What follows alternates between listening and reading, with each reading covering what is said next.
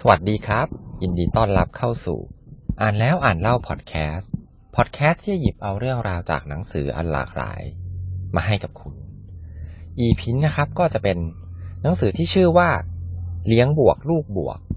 วิธีการเลี้ยงลูกที่อธิบายได้โดยวิทยาศาสตร์ การพัฒนาสมองของมนุษย์ เล่มนี้นะครับ เขียนโดยคุณหมอโอนะฮะผู้ที่เป็นเจ้าของ Facebook แฟนเพจที่ชื่อว่าเลี้ยงลูกนอกบ้านนะครับ คุณหมอโอนะครับ ชื่อจริงชื่อว่า แพทย์หญิงจิราพรอารุณากูลนะครับ ก็ต้องบอกเลยว่าเดี๋ยวนี้เนี่ยมีคุณหมอนะครับ ไม่ว่าจะเป็นคุณหมอเด็กนะครับ หรือว่าเป็นคุณหมอทางด้านอื่นเนี่ยครับ ก็มาเขียนเกี่ยวกับเพจนะครับ การให้ความรู้เรื่องการแพทย์แล้วก็การเลี้ยงลูกเนี่ย เยอะมากๆเลยนะฮะหนังสือเล่มนี้ครับ หลังจากที่อ่านจบแล้วเนี่ยก็ต้องบอกเลยว่า เนื้อหาดีมากๆเลยนะครับ ดีจนผมเนี่ย ไม่อยากจะแบบสรุปหรือว่าย่อเท่าไหร่เลยนะครับ ก็ในบางบทเนี่ยก็อาจจะอ่านเป็นเป็นแบบเนื้อหาเต็มๆเลยนะครับ บทแรกเลยนะครับ ชื่อบทว่าเราไม่เคยมีบุญคุณต่อกันนะครับ อันนี้เป็นเหมือนกับจดหมายนะครับ ที่คุณหมอเนี่เขียนถึงลูกสาวนะครับ เริ่มต้นบทว่า ถึงลูกที่รักของแม่ เมื่อหนูโตขึ้น หนูอาจจะได้ยินใคร ๆ ในสังคมบอกหนูว่า ต้องกระตันอยู่ รู้คุณพ่อแม่ ในฐานะที่เป็นแม่ของลูก แม่อยากจะบอกจากใจของแม่ว่า หนู ไม่จำเป็นต้องเลือกอะไรในชีวิต ที่หนูไม่ต้องการ เพียงเพราะอยากจะกระตันยูกับพ่อแม่ อย่าต้องเสียสละอะไรในชีวิต เพียงเพราะคิดว่านี่คือสิ่งที่พ่อแม่จะไม่ชอบ อย่าต้องยอมแลกความสุขของชีวิตกับอะไร เพียงเพราะคิดว่ามันไม่ใช่สิ่งที่พ่อแม่ต้องการ ชีวิตเป็นของลูก จงหวงแหนจิตวิญญาณการใช้ชีวิตของตัวเอง อย่าเชื่อใครที่บอกให้ขายความสุข หรือความฝันของทั้งชีวิตกับความกตัญญูแม่ไม่คาดหวังอะไรจากหนู แม่ไม่ได้มีหนู เพื่อมารับใช้ความต้องการอะไรในชีวิตของแม่ ถ้าวันหนึ่งที่หนูอยากจะทำอะไรให้พ่อแม่ แม่ อยากให้หนูทำด้วยความรัก ไม่ใช่ เพราะใครบอกให้กตัญญูเพราะสำหรับแม่ เราไม่เคยมีบุญคุณต่อกัน หนูไม่เคยร้องขอแม่ ให้ช่วยทำให้หนูเกิดมา การมีหนูเป็นการตัดสินใจของแม่ การเลี้ยงดูหนูอย่างดีที่สุดจึงเป็นหน้าที่ของแม่ หน้าที่ที่แม่ ไม่เคยนับว่าเป็นบุญคุณ แม่เสียอีกที่อาจจะเป็นหนี้บุญคุณของหนู จงใช้ชีวิตด้วยจิตวิญญาณที่เป็นอิสระเถอะนะลูก แม่ไม่เคยคาดหวังให้ลูก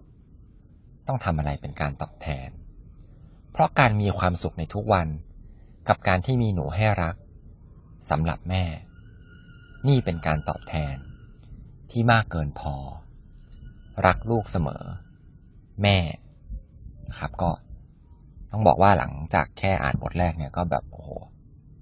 จุกแล้วนะครับ ก็คือแบบ ใครที่มีลูกนะครับ ก็น่าจะเข้าใจความหมายของเนื้อหาในบทนี้ได้เป็นอย่างดีนะครับ บทถัดมาครับ กระตุกความคิดคุณพ่อคุณแม่ได้ไม่ไม่แพ้กันเลยนะครับ บอก อันนี้นะครับ ชื่อบทว่าเลี้ยงลูก อย่าตั้งเป้าผิดนะครับ คุณหมอเขียนเอาไว้ว่า อย่าเลี้ยงลูกให้ต้องเรียนเก่ง แต่เลี้ยงลูกให้รักการเรียนรู้ อย่าเลี้ยงลูกให้เป็นเด็กไม่มีปัญหา แต่ให้เลี้ยงลูกให้เป็นนักแก้ปัญหา อย่าเลี้ยงลูก ให้ต้องเก่งกิจกรรม หลากหลาย แต่เลี้ยงลูกให้มีความสุขในการได้ลองอะไรใหม่ ๆ เสมอๆ อย่าเลี้ยงลูกให้เป็นเด็กที่ว่าง่าย แต่เลี้ยงลูกให้เป็นเด็กที่กล้าฝัน อย่าเลี้ยงลูกให้เชื่อฟังพ่อแม่ แต่เลี้ยงลูกให้คิดเป็น จนสามารถโต้แย้งพ่อแม่ได้ อย่าเลี้ยงลูกให้เป็นเด็กที่เหนือใคร แต่เลี้ยงลูกให้มีความสุขได้ด้วยการแข่งกับตัวเอง อย่าเลี้ยงลูก ให้ต้องคอยเป็นที่รัก แต่เลี้ยงลูกให้เป็นเด็กที่มีความนับถือตัวเองที่ดี อย่าเลี้ยงลูกให้มีความสุขกับการได้ แต่เลี้ยงลูกให้มีความสุขกับการพอ นะครับก็อันนี้ก็คือเป็นการพูดถึงเรื่องของการตั้งเป้าหมายในการเลี้ยงลูก ซึ่งต้องบอกว่าสำคัญมากเลยนะครับ แล้วก็อันนี้เป็นแนวทางที่น่าสนใจนะครับ ถัดมาครับก็เล่มนี้เนี่ยครับเป็นหนังสือหลักๆ เลยเนี่ยครับก็คือพูดถึงการเลี้ยงลูกแบบเลี้ยงบวกนะฮะก็คือคล้ายๆ กับคิดบวกนะครับ ในบทนี้ครับชื่อว่าบันไดสิบขั้น สู่การเป็นพ่อแม่เลี้ยงบวก นะฮะก็จะมีอยู่ด้วยกันสิบข้อด้วยกันนะครับ เรามาฟังกันไปทีละข้อเลยนะครับ ข้อแรกครับก็คือ ให้ความสำคัญกับเวลาของลูกนะครับ เด็กที่มีเวลาคุณภาพกับพ่อแม่เนี่ยจะมีความสัมพันธ์นะครับกับความนับถือตัวเองนะฮะเด็กที่เชื่อว่าตัวเองเนี่ยใช้ได้นะครับ แล้วก็มีความหมายกับพ่อแม่เนี่ย จะเป็นเด็กที่คุยง่ายครับ แล้วก็พัฒนาง่าย ฝึกวินัยได้ไม่ยากนะครับ ข้อสองครับ เด็กทุกคนเนี่ยต้องการการยอมรับ ยอมรับในแบบที่เป็นตัวฉันนะครับ ก็คือคนทุกคนเนี่ยครับล้วนเกิดมาต่างกัน เด็กๆก็เช่นกันนะครับ เด็กๆเนี่ยต้องการการยอมรับในแบบที่เขาเป็นนะครับ ซึ่ง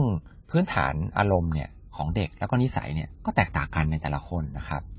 เด็กต้องการการยอมรับในตัวตนของเขานะครับ ข้อสามนะครับ จับถูกมากกว่าจับผิดนะฮะ เด็กที่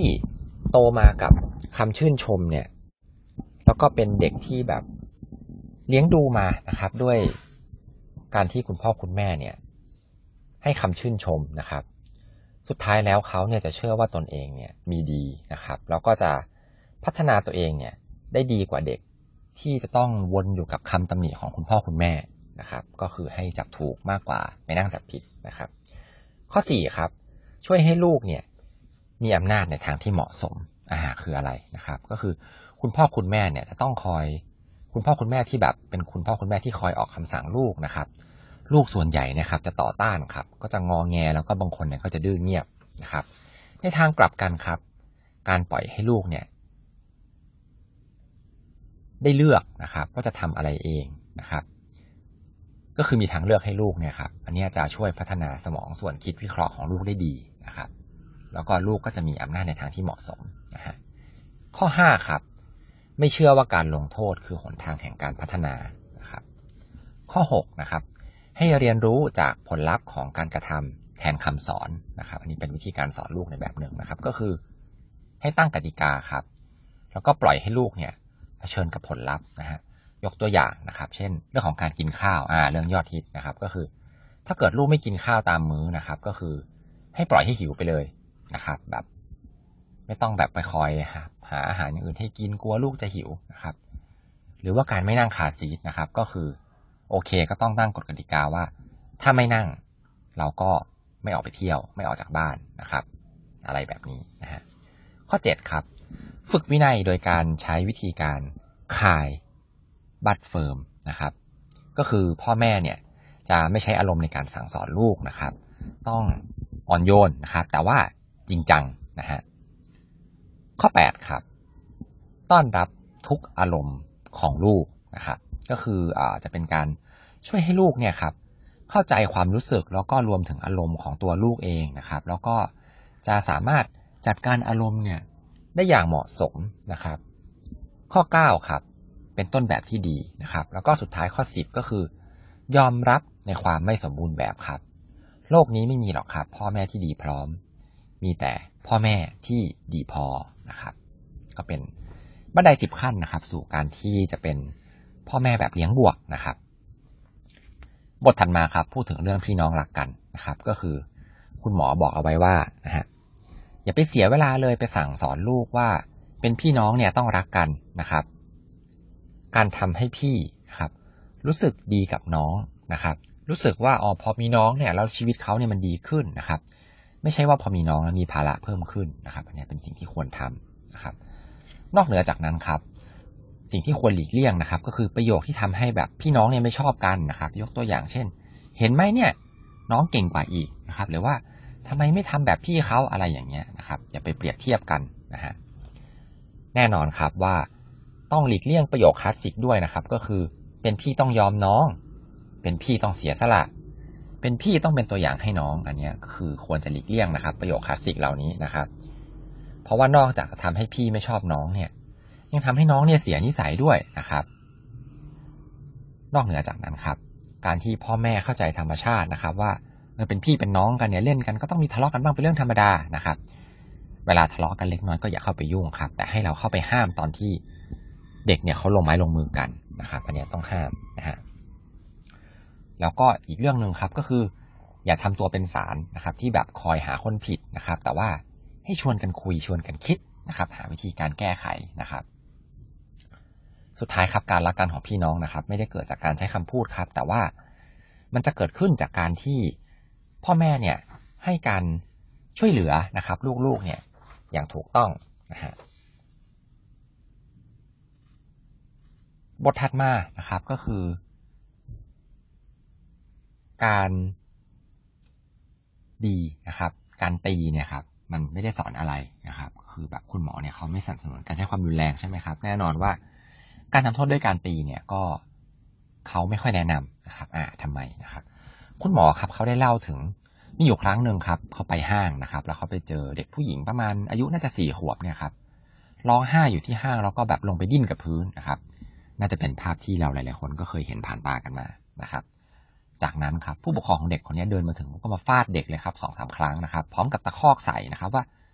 ทำไมถึงเป็นเด็กดื้อแบบนี้นะครับ พูดก็ไม่ฟังผู้ปกครองอีกคนหนึ่งครับ เดินมาแล้วก็เอานิ้วเนี่ยจิ้มหัวนะครับ จนเด็กเนี่ยหน้าหงายไปเลยพร้อมกับตะโกนด่าเพิ่มเข้าไปอีกนะครับ ส่วนเด็กน้อยเนี่ยครับก็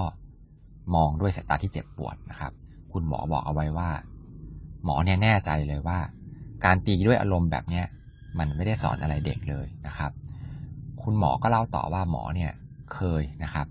ลูกคุณหมอเนี่ยสองขวบนะครับ เคยครั้งหนึ่งร้องวยวายในห้าง เพราะว่าอยากจะเล่นนะครับ แล้วก็แบบคือไม่ยอมกินข้าวนะครับ ตอนแรกเนี่ยเคยตกลงกันเอาไว้แล้วว่าเดี๋ยวกินข้าวเสร็จก่อนแล้วค่อยมาเล่นนะครับ น่าจะเป็นแบบพวกลานเพกราวอะไรพวกนี้ครับ สนามเด็กเล่นนะฮะในห้าง คุณหมอก็เลยบอกลูกสาวว่า แม่รู้นะว่าหนูนี่อยากเล่น แต่เราตกลงกันแล้วว่าเราจะเล่นหลังกินข้าว ถ้าหนูยังไม่พร้อม จะทำตามข้อตกลง ร้องไห้นะครับ แล้วก็กวนคนอื่นเนี่ย มันแปลว่าหนูเนี่ยไม่พร้อมที่จะเดินต่อ ถ้างั้นเราก็คงต้องกลับบ้านแล้วล่ะนะครับ ลูกสาวก็ยังโวยวายต่อครับ คุณหมอเนี่ยก็เลย อุ้มพากลับมาที่รถนะครับ แล้วก็บอกลูกว่าอะให้ร้องไห้ได้นะ แล้วก็ถ้าไม่ไหวเนี่ย เราจะกลับบ้านกันก่อน แล้วก็กอดลูกเอาไว้รอให้ลูกสงบนะครับ สักพักเดียวเองครับ ลูกก็สงบลงนะครับ และนั่นเป็นครั้งเดียวครับ ที่คุณหมอบอกว่าเจอลูกเนี่ยร้องไห้โวยวายนะครับ เพราะว่า หลังจากนั้นเนี่ยครับ พอเวลาไปห้างน้องงเนี่ยปุ๊บเนี่ย คุณหมอแค่บอกว่า ดูเหมือนลูกจะไม่พร้อมที่จะเดินต่อนะ ลูกก็จะควบคุมตัวเองได้ดีขึ้นทันทีเลยนะครับ แล้วก็หันมาตอบว่าหนูพร้อมหนูพร้อมนะครับ ก็คือเรื่องงองแงไปเลยนะครับ อันนี้ครับก็เป็น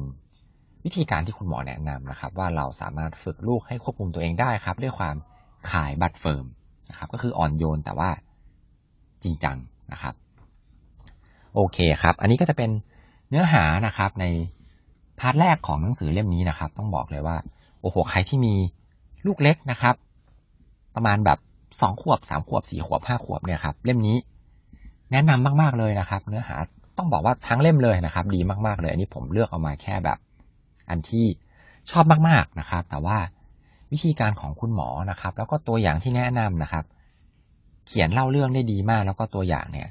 น่าจะนำไปใช้ได้จริงในทุกๆบทเลยนะครับ ก็แนะนำสำหรับคุณพ่อคุณแม่นะครับ สุดท้ายก่อนจะจบ EP นี้ครับ ก็ขอให้ทุกคนมีความสุขในการอ่านหนังสือที่ชอบครับ แล้วเรามาพบใหม่ EP หน้านะครับ สวัสดีครับ